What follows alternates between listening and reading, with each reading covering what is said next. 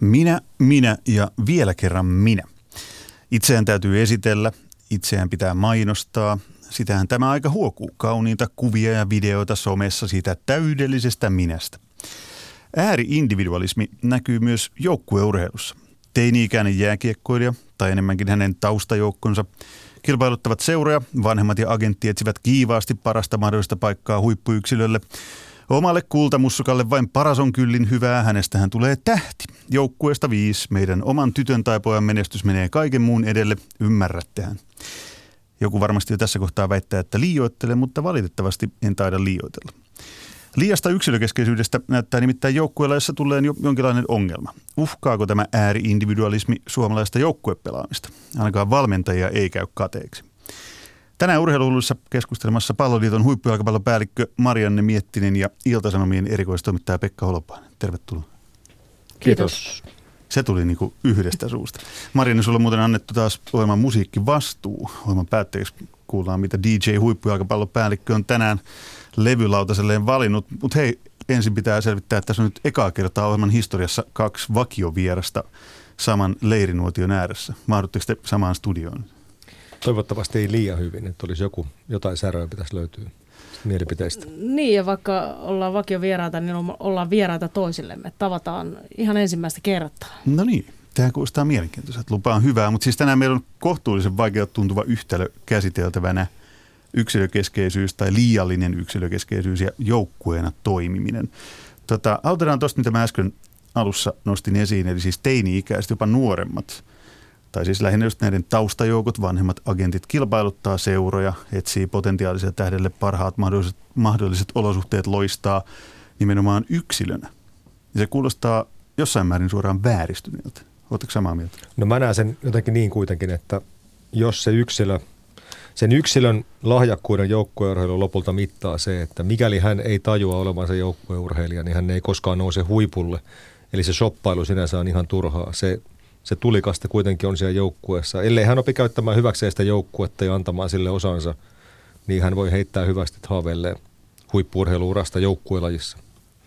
Niin, ja sitten kun miettii, mä lähestyn tätä asiaa niin sen pelin kautta vielä, vielä voimakkaammin, niin jos mä ajattelen meidänkin pelissä, missä on 11 omaa pelaajaa kentällä samaan aikaan, niin meillä on aika muutama tilanne, jossa ei ole merkitystä niille muilla pelaajilla sun oman suoritukseen. Se on aloituspotku ja se on rangaistuspotku käytännössä. Ehkä joissain tapauksissa vapaapotku. Ja kaikessa muussa silloin merkitystä, mitä ne pallottomat tai pallolliset pelaajat tekee sen, sen sun eteen siinä tilanteessa. Sen pitäisi olla kaikille selvää, kun puhutaan joukkueurheilusta vaikka niin kuin Alpo Suonen hienosti musta kuvaa joukkuetta, että se on abstraktio ja lähtökohta on aina yksilö ehkä tähänkin päästään ja saadaan selvyys siihen, että kun puhutaan yksilöstä, niin silloin ei puhuta mistään tai ainakaan pitäisi puhua niin kuin huonolaatuisesta itsekkyydestä tai liiasta individualismista.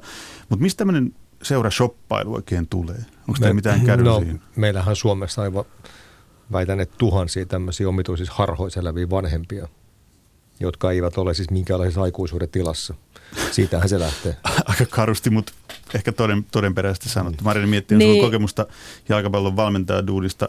Ei nyt tarvitse ehkä niitä ihan kaikkein kovimpia niin hirviö, val, hirviö vanhem, vanhempi tarinoita kertoa, mutta tiedät varmaan, mistä Holopainen puhuu. Kyllä, ja kyllä, kyllä niitä itse oikeastaan vähemmän ja vähemmän tässä roolissa kohtaa, koska, koska toimin äh, suht aikuisten ihmisten 18-19-vuotiaiden kanssa pääosin ja, ja silloin äh, ensimmäiset kontaktit on yleensä aina suoraan siihen pelaajaan, mutta ja on pyrkinyt myös niitä vanhempia opettamaan siihen, että, että pelaaja omistaa oman uransa ja haluan keskustella sen pelaajan kanssa.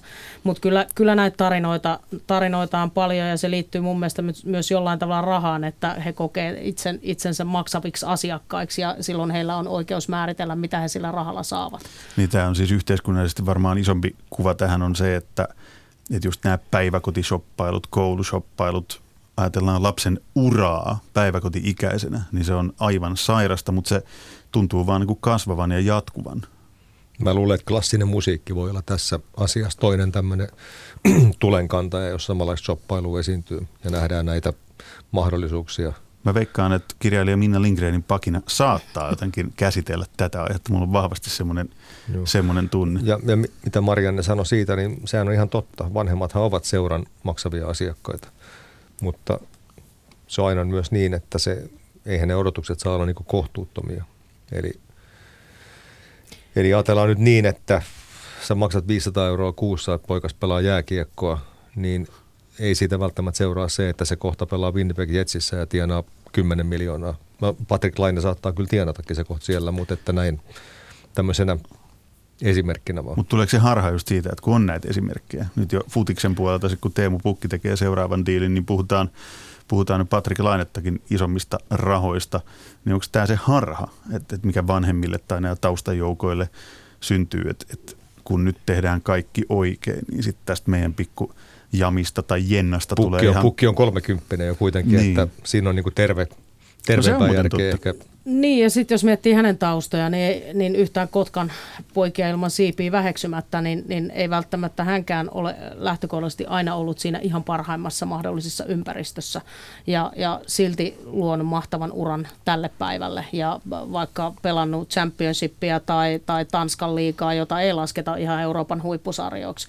Ja, ja siinä mielessä, niin okei, edelleenkin ne voi olla hänen näkökulmastaan yksilöllisiä valintoja, että ne on ollut parhaita ratkaisuja hänen uralleen juuri siinä hetkessä onnistumisen näkökulmasta ja muuta, mutta, mutta tota, siinä ei ole pelkästään soppailtu, soppailtu koko ajan sitä, että mikä voisi olla para, paras mahdollinen ympäristö ää, niin kuin näkökulman takia, vaan, vaan mikä sopii hänelle parhaiten siinä hetkessä. Kerro Marin jotain konkreettisia esimerkkejä siitä, vaikka jalkapallon valmentajan työssä, mitä olet tehnyt aiemmin, niin miten se ääri-individualismi, mistä tänään puhutaan joukkueurheilussa, miten se näkyy, miten se konkreettisesti näkyy, jos tulee joku tällainen niin kuin vanhempien tai agenttien kultapoika tai tyttö, tässä tapauksessa tyttö, mm. joka jos heti huomaa, että okei, että nyt tämä pelaa niin kuin omaa juttuaan täällä.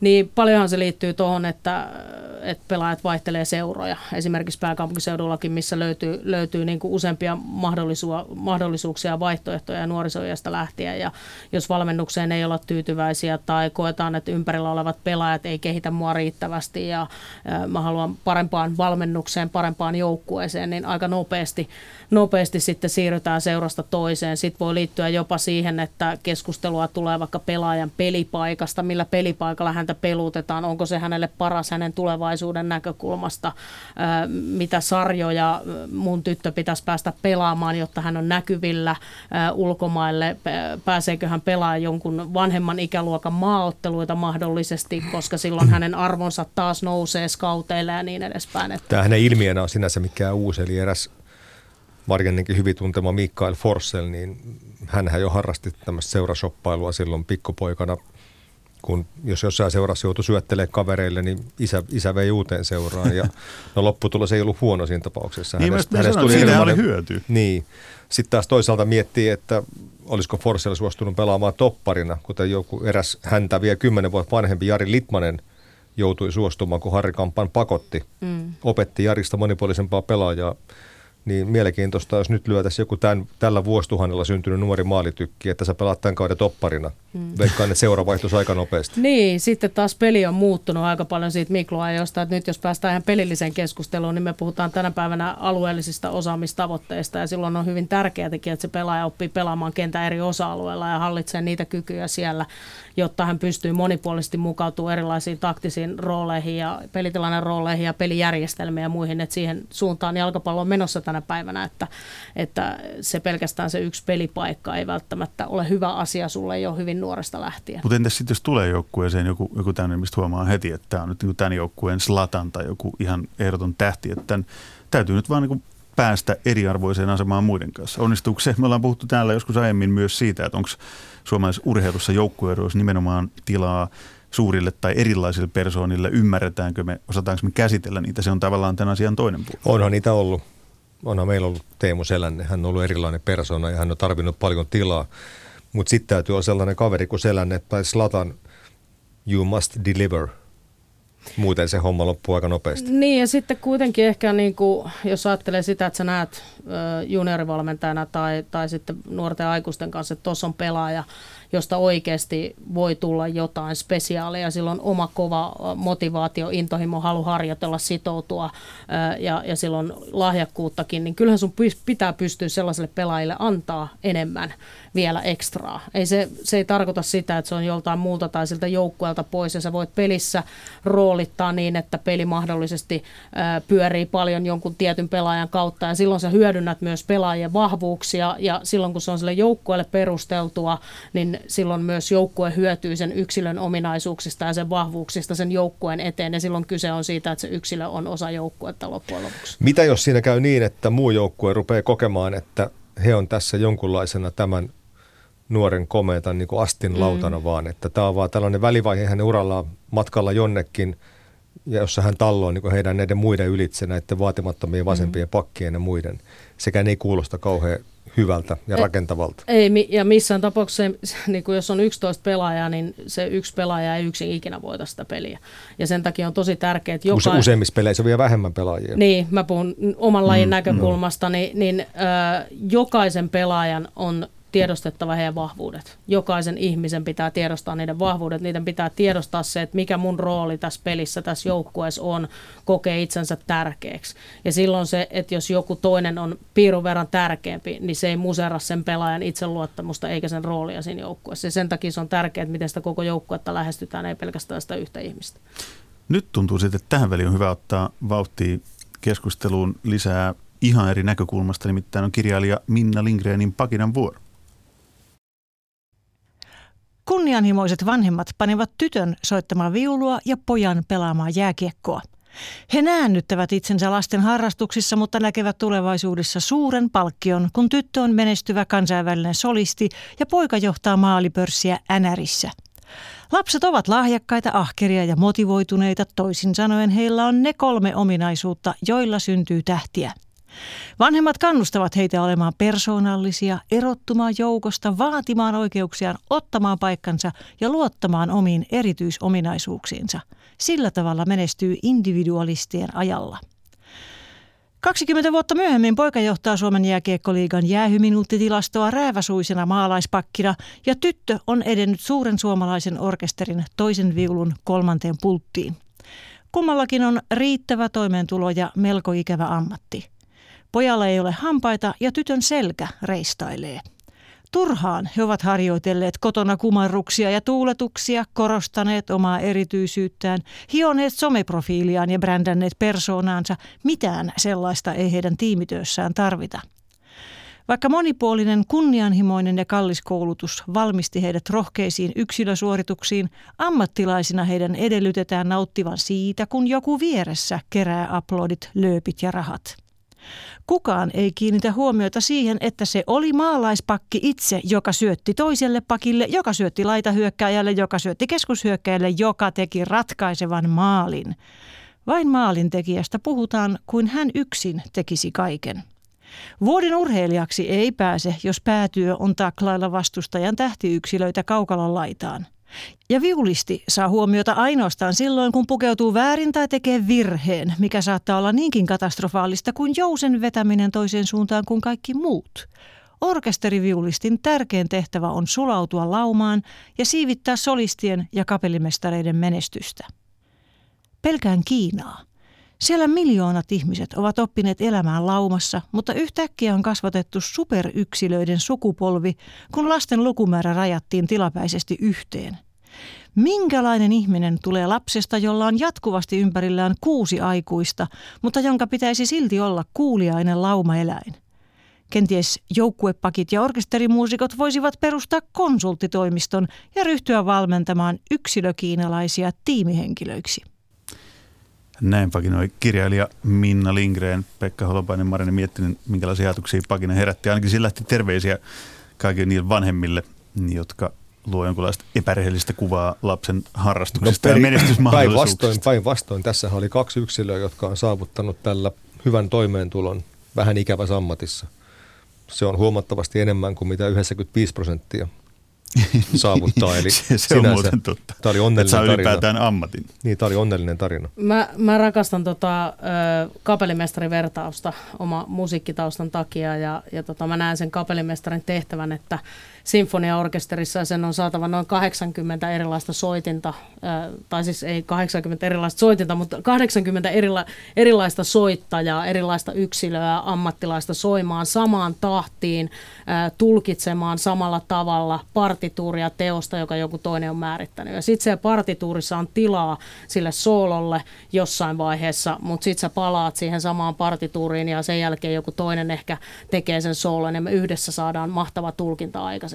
Ja ilman sitä orkesteria se yksi solistikaan ei olisi mitään. Mutta kyllä sitä yhtä viulisti, joka hinkkasi 25 vuotta kahdeksan tuntia päivässä viulua ja miettii, että toi solisti saa nyt niinku kaksi nollaa enemmän palkkioa tästä keikasta, vaikka se ei ole selin yleisöön päin. Niin, mutta sitten jos ajatellaan jalkapalloa taas ja, ja nyt noita edellisiä huuhkajien pelejä, niin, niin Paulus Arajuuren ö, oikea riisto ja siihen perään tuuletus, niin kyllä sekin aika paljon huomiota sai, vaikka hän ei olekaan se Teemu Pukki, joka ratkaisee sen pelejä. Tai Tim Sparvin blokkaukset, laukausten blokkaukset, että et mun mielestä nykypäivänä myös tuodaan enemmän esille erilaisia pelaajia, joukkuepelaamista ja niitä erilaisia rooleja. Se on totta. Eikä, no, se on eikä vaan sitä niin kuin yhtä, yhtä niin kuin näkyvintä roolia. Joo, no tämä on sinänsä hassua, että me puhutaan nyt individualismista ja siitä, mikä uhan se asettaa palloilulajeille ja osittain yksilölajeillekin, koska tänä vuonna Leijonat voitti MM-kultaa joukkueella, jossa ei ollut häivääkään niin kuin tällaisesta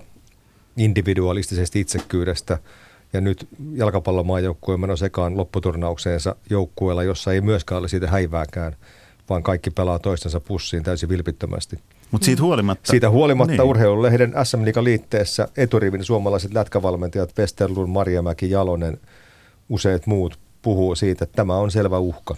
Tämä oli hyvä, kun nostit sen esiin nimittäin tätä teemaa, kun on pitkään jo hauduttu varmaan siellä sun mm. täällä tästä on paljon puhuttu.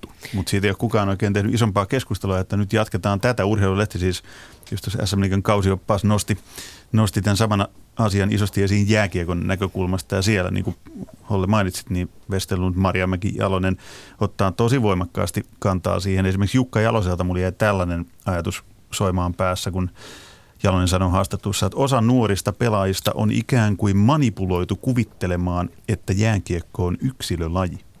Hmm. Musta kuulostaa niin todella, todella pelottavalta, että, että jotkut – yksittäiset pelaajat, siis vielä nuoret pelaajat, nyt puhutaan ihan teini-ikäisistä pelaajista tässä, niin ajattelee, että tämä homma on niin kuin minua varten. Ja just niin kuin kuvasit sitä, mm. että se on niin kuin, muut ovat astinlautoja tai seura on astinlauta tai valmentajat on astinlautoja minun menestykseeni, minä, minä, minä, minun henkilökohtaiseen niin, NHL-unelmaani tai johonkin muuhun. Siellä on esikuvat kohdillaan. Kyllähän Patrick Laine on avoimesti sanonut, että kun hän muutama vuosi sitten ollessaan tapparassa, niin hänet nöyryytettiin pelaamaan jotain B-junnoja pelejä – niin hänellä oli siellä pari sellaista kaveria ja ne ei suunnilleen, tai käytännössä eivät syötelleet kuin keskenään ja nauraskeli muulle joukkueelle. Eli tässä ei ole mitään pilkkaa nyt lainetta tai rantassa tai ahoa kohtaan. Mutta totta kai se, että näin lyhyessä ajassa kolme noin nuorta pelaajaa on tehnyt tämmöisen räjähdysmäisen breikkauksen nhl tekee valtavia sopimuksia, myös Laine ja Rantanen varmasti kohta. Totta kai se vaikuttaa näihin asenteisiin. Sebastian Aho, oliko se viiden vuoden sopimuksen 40 jotain, 42-43 miljoonaa. Niin, niin, se vaikuttaa varmasti se saa monen siihen. pään Kyllä. Kyllä. Mä oikeastaan mä en tunne jää, ymmärrä jääkiekkoa pelinä riittävästi niin paljon, että mä pystyisin kommentoimaan äh, vastaavallisesti tätä, mitä mä nyt nostan esiin, mutta jalkapallossa meillä on viimeiset vuodet ollut taas sellainen linjaus, mikä taas toisen suuntaan mua pelottaa välillä. Eli me puhutaan todella paljon pelin rakenteesta, eli miten se pelin rakenne antaa mahdollisuudet äh, esimerkiksi sille Teemo Pukille olla oikeassa paikassa oikeaan aikaan ja saada sellaisia suorituksia, jossa hän on parhaimmillaan. Ja jos se pelin rakenne ei ole kunnossa, niin se yksilö ei loista. Eli todennäköisyyksien luominen. Kyllä, ja sillä, sillä niin joukkueen pelin rakenteella sä luot sellaisia tilanteita, tilanteita, että sun vahvuudet pääsee esiin ja mi- missä pääset iskeen niin vastustajan heikkouksiin. Ja me puhutaan todella voimakkaasti joukkueesta koko ajan. Ja silloin se pelko on myös sit siinä, että me ei liian aikaisin aleta valmentamaan pelkkää joukkuetta, koska silloin me keskitytään vaan taktisiin valintoihin ja ne yksilöt ei nouse sieltä riittävästi No jääkiekkohan teki tuon virheen, nyt en muista ihan tarkkaan vuosia, mutta teki semmoisen virheen joskus 90-luvun loppupuolella, että alettiin keskittymään valmennukselliseen osaamiseen ja unohdettiin niin yksilöiden kehittämiseen kehitys. Niin, ja, ja keskityttiin on, liikaa niihin tuloksiin. Nimenomaan. Mm. Ja haettiin vaan sitä tulosta ja unohdettiin täysin, että okei, tai niin, että yksilöiden kehitys niin kuin alkoi hiipumaan, jopa sammumaan jossain mm. määrin. Että mä ymmärrän tuon, musta kuulostaa jopa pelottavalta, että tämänkään keskustelun tarkoitus ei todellakaan ole häivyttää, vaan päinvastoin niin palauttaa sen, sen yksilökeskeisen valmennuksen, tai no nythän se menee hyvään suuntaan. Mutta ymmär, ymmärtää sen tärkeys, että jos ei sitä ole, niin eihän nyt Herra Jumala ole, ole sitä joukkuettakaan, jos ei yksilöitä kehitetä. Ei, mutta samaan aikaan siinä puheessa ei voi myöskään olla korostamat sitä, että se joukkue on se yksikkö, joka menestyy ja sä tarvitsen edelleenkin, ettei tule mm. vastakkainasettelua, että ei ole joukkuevalmennus ja yksilövalmennus, vaan se on se yksilö osana joukkuetta ja sitten me tunnistetaan, että tämän pelaajan vahvuudet on nämä, miten me voidaan auttaa sitä kehittymään näissä ominaisuuksissa ja sitä kautta se joukkuepelaaminen myös kehittyy, kun tämä yksilö kehittyy. Mutta kumpi on tärkeämpää?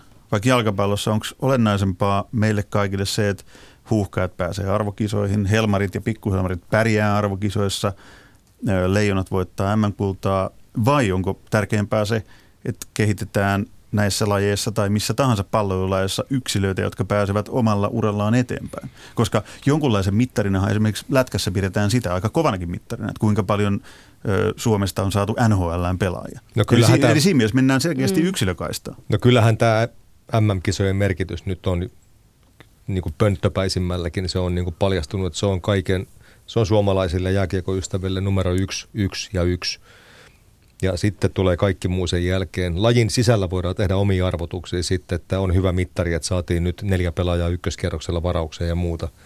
Mutta ei, ei tämän suurin massa, joka jääkiekkoa seuraa, niin se on sille aika yhdentekevää kuitenkin. Mä näen ja puhun nyt naisten jalkapallon näkökulmasta, en lähde kommentoimaan miesten ja poikien jalkapalloa, mutta mä näen sen, että se arki on se, joka ratkaisee sen pelaajan hyvyyden. Ja mikäli meille ei tule riittävän hyviä yksittäisiä pelaajia, että ne pääsisi hyvään arkiympäristöön ulkomaille, niin meidän maajoukkuekaan ei menesty. Eli silloin yksilö on Eli siinä silloin meidän pitää pystyä tuottamaan riittävän hyviä yksilöitä, jotka pääsee Chelseain, Bayern Müncheniin, Manchester City ja niin edespäin. Ja sitä kautta meidän A-maajoukkueessa on koko ajan parempia pelaajia mm. ja sitä kautta me menestytään. Mutta niiden yksittäisten pelaajien pitää olla kyvykkäitä pelaamaan osana joukkuetta ja se on olennaista ja monipuolisesti niin, että ne pystyy pelaamaan eri, eri rooleissa, eri, eri pelitilanne rooleissa. Siinä jos mä otan muutama tämmöisen vähän tuosta lähimenneisyydestä tällaisia suuria suomalaisia pelaajia, Jere Lehtinen, Teemu Rannikko, Tuomas Sammelvuo, Sami Hyypiä, niin tota, kyllähän näitä kaikki leimaa se, että he olivat ennen kaikkea joukkueen miehiä. Mm. Ja sitten toinen asia, mikä oli silloin tärkeää ja automaattista, oli se, että ensin käytiin lukio tai ammattikoulu, kauppaopisto, whatever. Sitten käytiin armeija ja sitten lähdettiin ulkomaille. Tämä ketjuhan on täysi poikki. Nämähän karkaa käsistä jo nämä pojat.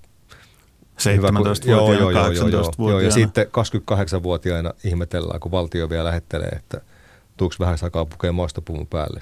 Eikö, eikö sama tyttöjen puolella? Me ollaan puhuttu siitä, mm. että monet tytöt, tyttöjalkapalloilijat, nuoret naiset lähtee jo mahdollisimman varhaisvaiheessa pois Suomesta ja hakeen sitä juuri sitä niin kuin yksilön sitä linjaa, että mistä minä kehityn parhaiten ja sitten voin tulla vaikka Helmareihin antamaan parasta. Niin ehkä siinä se pakottava tekijä on toistaiseksi se, että niin kauan kun meillä ei ole ammattilaissarjaa, niin pelaajat joutuu lähteä ulkomaille, jotta ne pystyisi panostamaan jalkapalloa.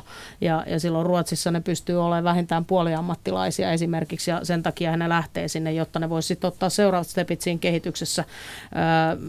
poikapuolellahan tämä akatemiapuoli on vielä voimakkaampaa, että sieltä lähtee niin kuin tosi nuorena pelaaja. Ja Miklukin lähti silloin aiko, aikoinaan tosi nuorena, äiti muutti, niin, äiti muutti mukaan silloin silloin, silloin Englantiin ja, ja se, on, se on vielä voimakkaampi. Mutta kyllähän, kyllähän niin kuin siis fakta on, meillä se näkökulma nais- ja tyttöjalkapallossa on sinänsä helpompaa, että jos me halutaan tarjota kansainvälisen tason ympäristö, niin monesti riittää se, että tytöt pelaa pojissa tai poikia vastaan poikien kanssa. Ja poikapuolella mä ymmärrän sen, että jos sä oot Suomen parhaassa joukkueessa, niin välttämättä sä et enää löydä Suomesta ö, sitä vastinetta, mitä sun pitäisi ottaa, jotta sä pääset seuraavalle tasolle. Tämmöinen asia mua kiinnostaa individualismissa liittyen tähän jalkapalloon, koska tunnet myös varmasti poikien jalkapalloa varsin hyvin. Niin jääkiekkoon tulee pääasiassa kantasuomalaisten jälkikasvua. Se johtuu monesta syystä, kulttuurista plus lajikalleudesta ja niin mm. edelleen. Mm. on ymmärtääkseni tänä päivän tulee todella paljon maahanmuuttajia.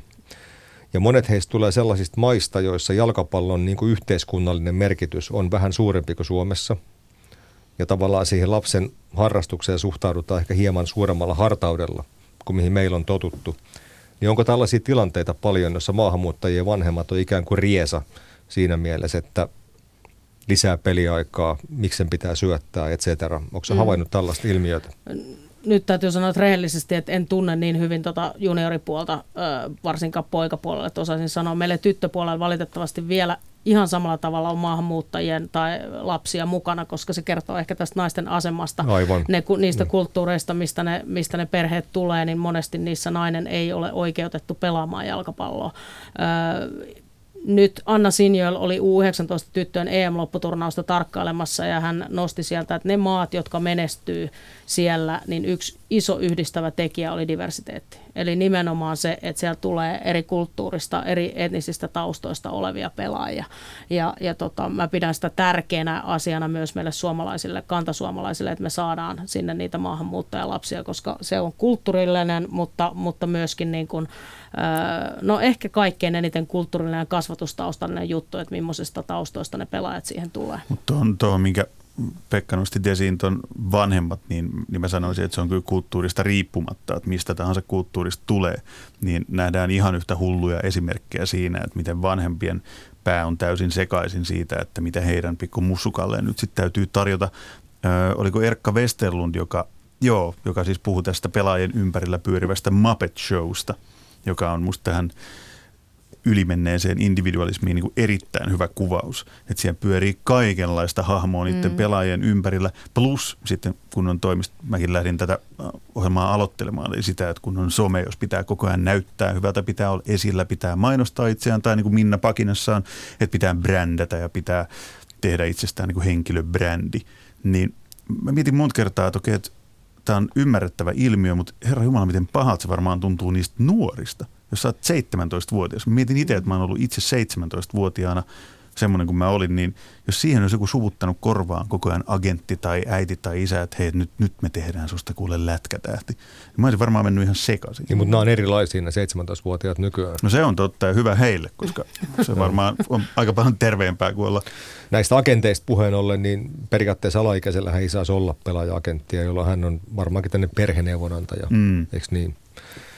Niin, se on kaunis ilmaisu agentista. Joo, niin mä olen siis... Perheneuvonantaja. Tunnen ammattikunnan edustajia joitakin ja kyllä siellä monesti se menee niin päin, että, että tämä agentti on ikään kuin se järkitaho, joka pitää niitä vanhempia maan pinnalla. Eli se on ja, vanhemmat, jotka luovat tämän kyllä, ääri-individualistisen Koska ajattelun. kyllähän tämän agentin käsitys siitä lajista ja siitä pelaajasta tietenkin on niin kuin lähempänä – absoluuttista totuutta kuin vanhempien, se on mm. ihan selvä. Mutta nyt kun tässä on kaksi median edustajaa, niin mä esitän kysymyksen teille siitä, että meille taas joukkuelajeista kerrotaan, että meitä, meitä on vaikea markkinoida, kun me ollaan yksi iso klönttä. Eli halutaan tuoda persoonia esille, halutaan tuoda tarinoita, jolloin sehän myös ohjaa nimenomaan siihen. Eli meidän pitäisi nostaa koko ajan niitä yksittäisiä ihmisiä sieltä enemmän esiin, eikä tuoda sitä joukkuetta, koska se joukkue on enemmän abstraktia ja se ei kiinnosta suurta yleisöä samalla tavalla. Niin miten paljon media ohjaa meitä siihen, että sieltä pitää niitä nuoria tuoda esille? Ja yhä nuorempia koko ajan. Onhan se siis yksilökeskeisyys, yksilö lajikulttuuri tai, tai se yksilökulttuuri, niin onhan se ihan selvä. Ja ne kiinnostaa valtavasti ihmisiä, just Teemu Pukki.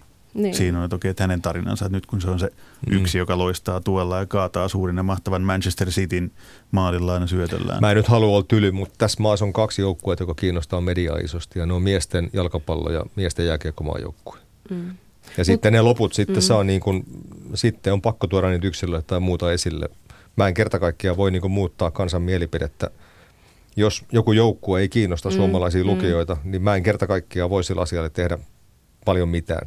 Mutta sitten yksilöurheilijat kiinnostaa, koska ne Kyllä. on yksittäisiä hahmoja ja niihin on, sen yksittäisen hahmon ympärille on helpompi rakentaa tarinoita ja taustoja. Matti sen... Nykänen on Suomen historia eniten lehtiä myynyt henkilö, rauha hänen sielulleen. Mm-hmm. Ja oli individualisti, voin sanoa, että oli. Yksi yksilöajassa on niin lähtökohta. Sen takia tänään puhutaan urheiluhulluissa vaan siitä, vain lainausmerkeissä siitä, että mikä tämän ylimenevän individualismin vaikutukset on joukkueurheiluun. Pekka Holopainen, setit esille tuossa aika kuvaavalla tavalla, otit Hyypiän, Sammelvuon, tämmöisiä arjen sankareita tai miksi sitä voisi kuvailla, niitä raan ja harmaan työn raata Jere, ja Jere Lehtinen. Jere Lehtinen ihan samanlaisia, niin, niin onko me jotenkin unohdettu sit nämä, tai onko se painunut liikaa unohduksiin, että tämmöinen idea siitä, että niin toisia auttamalla ihan pelissä tai ihan mistä tahansa, niin aina, aina päästään niin parempaan tulokseen. Tai, koska musta, musta tuntuu hassulta. Okei, mä ymmärrän sen, että tämä nykyaika huokuu sitä, että täytyy olla itse esillä ja tehdä oma vaikka mediansa itsestään. No kun miten musta tuntuu, että nyt just niin meillä on Mörkö Marko Anttila niin. ja Paulo Sarajuuri, niin ei se millään tavalla unohduksessa ole. Mm. Meillähän on kaksi mm. mitä kyllä, mielettömitä kyllä. symbolia Mutta silti samaan aikaan, kun sunkin mm. työnantajan erittäin ansiokas SM Liigan kausiopas nostaa esiin sen huolen, josta kokeneet, kyllä. meritoituneet valmentajat puhuu, niin musta tämä tuntuu ihan niin kuin absurdiota, ihan perversiota, että,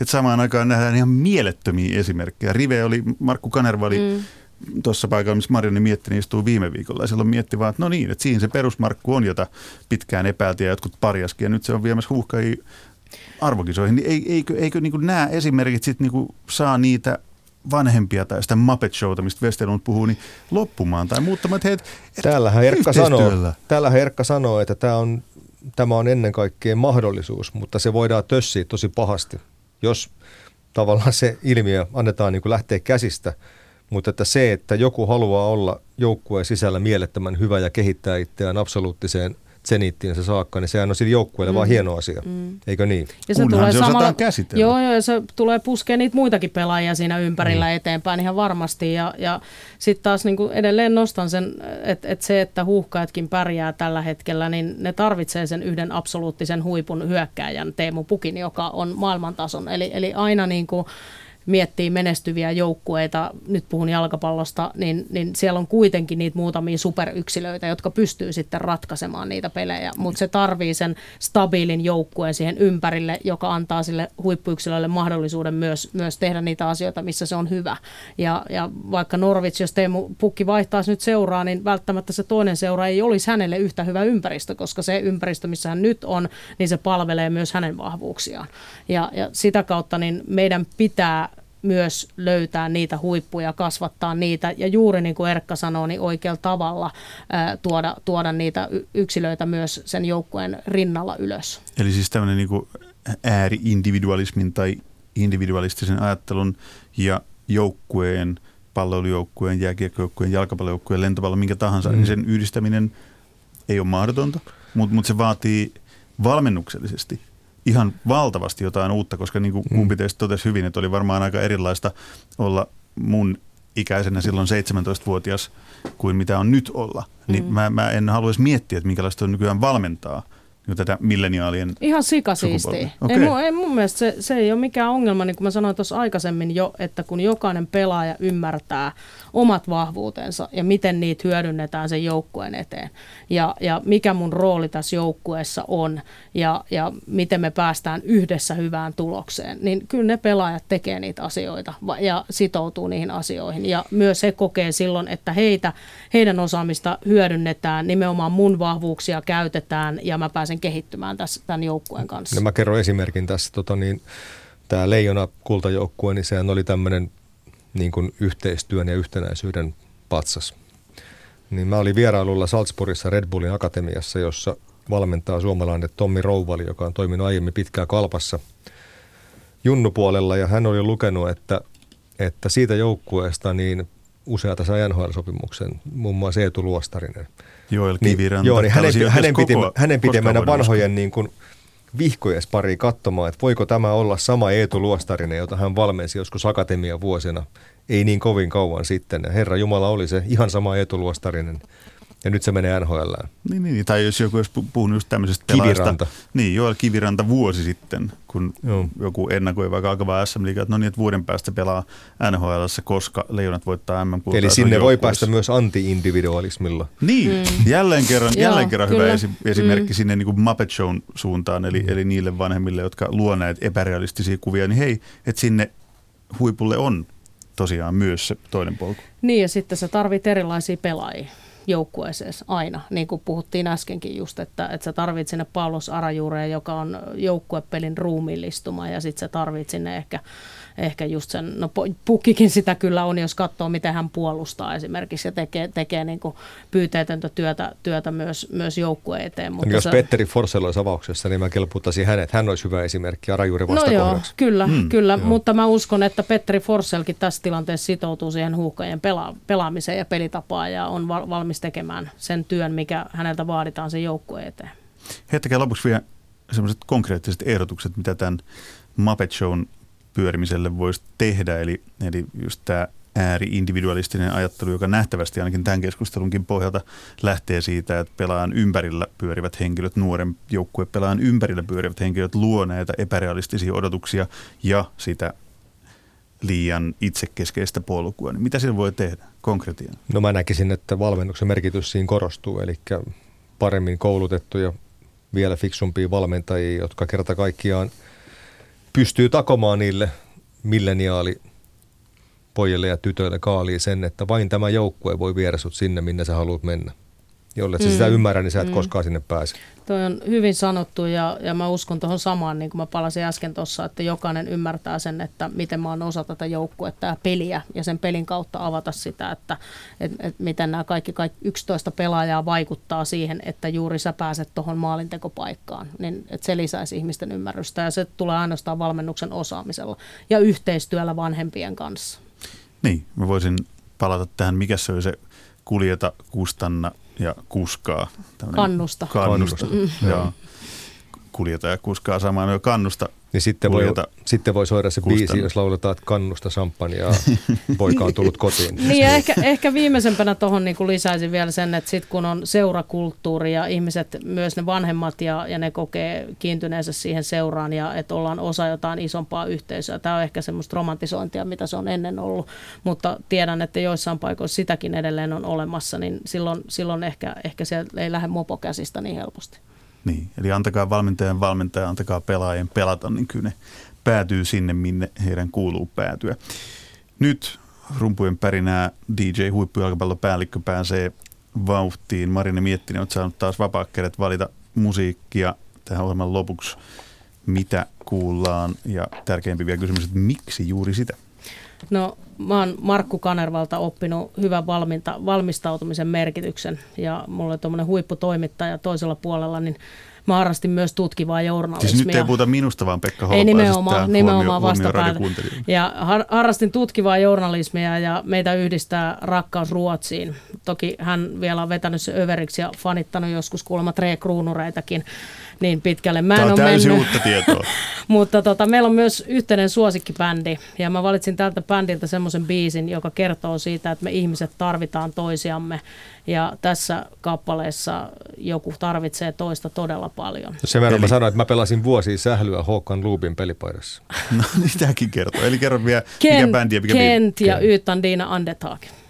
Kentin paras biisi. Samoin, samaa mieltä.